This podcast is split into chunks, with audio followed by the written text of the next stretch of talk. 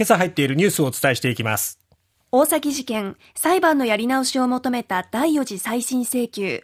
高裁側が事故死の主張を退け、再審を認めない決定。OPEC プラス、原油を来年末まで減産することに、下落傾向にある原油価格の押し上げを狙う協調策で合意。マイナンバーの公的給付金受取口座登録問題。今年2月には把握していたことが明らかに。吉野ヶ里遺跡で見つかった石棺墓の内部調査が始まる。有力者の墓に見られる赤い顔料の付着を確認。国のリーダーか。日経平均株価。33年ぶりに高値を更新。アメリカの債務不履行が回避されたことが要因に。まずは大崎事件です。1979年に男性の遺体が鹿児島県大崎町で見つかった大崎事件一貫して無実を主張しながら殺人と死体遺棄の罪が確定し服役した原口彩子さん95歳が裁判のやり直しを求めた第4 4時。再審請求で福岡高裁宮崎支部は5日昨日ですね再審開始を認めない決定をしました、はい、えー、弁護側はこれを受けて12日に最高裁に特別抗告する方針です。今回この第、まあ、4回目の請求で弁護側は事件直前に男性が泥酔して側溝に転落し事故死したとする救命救急医の鑑定書を提出しました高裁決定はこの鑑定について、司法解剖時の12枚の写真など限られた情報によるもので、死因や死亡時期を高い蓋然性を持って推論するような決定的なものとは言えないとして、まあ、退ける形になったということなんですね。はい、まあ、ただ、今回は、この、医学的な、まあ、専門家の鑑定書、まあ、つまり科学的な証拠として、えー、えー、提出したものに対して、十分な根拠を裁判所は示さず、こういう、こう、退けるっていうのは、なんか納得いかないなと思ってしまいますね。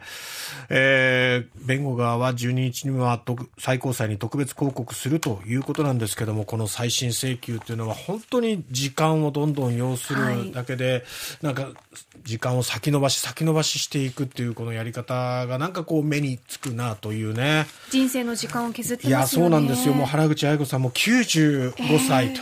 ということで、ずっともう一貫して無実をね、主張してきているということなんですが、なかなかその再審、もう一回やり直すっていうね、ことに踏み切らない、なんか煮え切らないということですね。はいさて、え続いてなんですが、毎日新聞の一面から、石油輸出国機構 OPEC とロシアなど非加盟の産油国で作る OPEC プラスは4日閣僚級会合を開いて今後の生産体制を協議しました。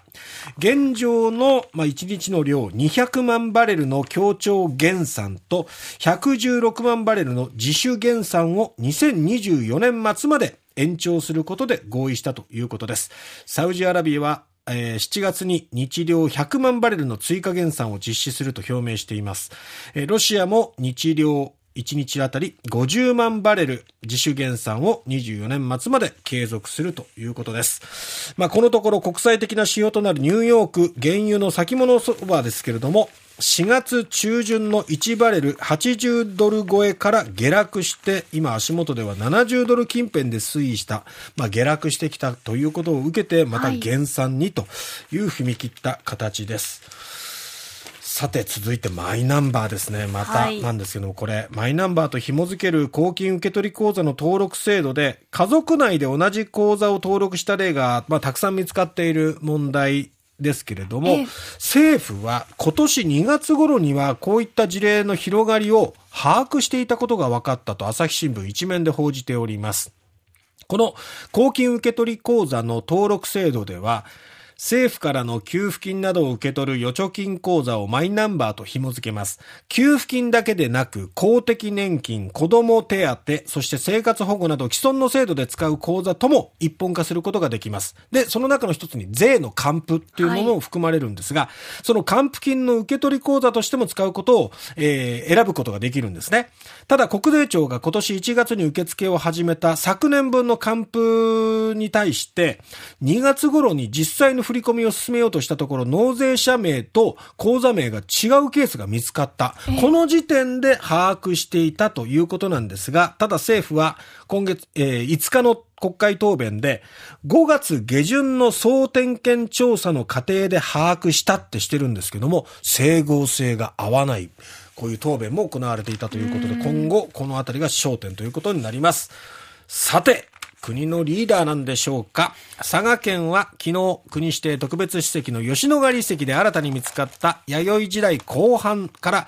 弥生時代の終末期のものとみられる石棺墓の内部調査を始めました。この日は有力者の墓に多く見られる赤い顔料の付着を確認。その蓋の内側にも×印のようなものが見つかったということです。義士和人伝が記す国を治めた支配層の墓の可能性があり、県は今後石棺墓内の土を取り除いておよそ1週間かけて副葬品の有無などを調べると。で、この赤い顔料っていうのは弥生時代は水銀由来の朱塗りの朱と酸化鉄から作るベンガラ、この2種類があるそうですが、一般的にこの種の方が格上とされるわけなんですけども、この赤い顔料がその種に当たるのかどうか、種だったらより格上ですから、ランクの高い人になるんじゃないか。ますますその調査の行方が気になるところですね。果たして、その国のリーダーなんでしょうか。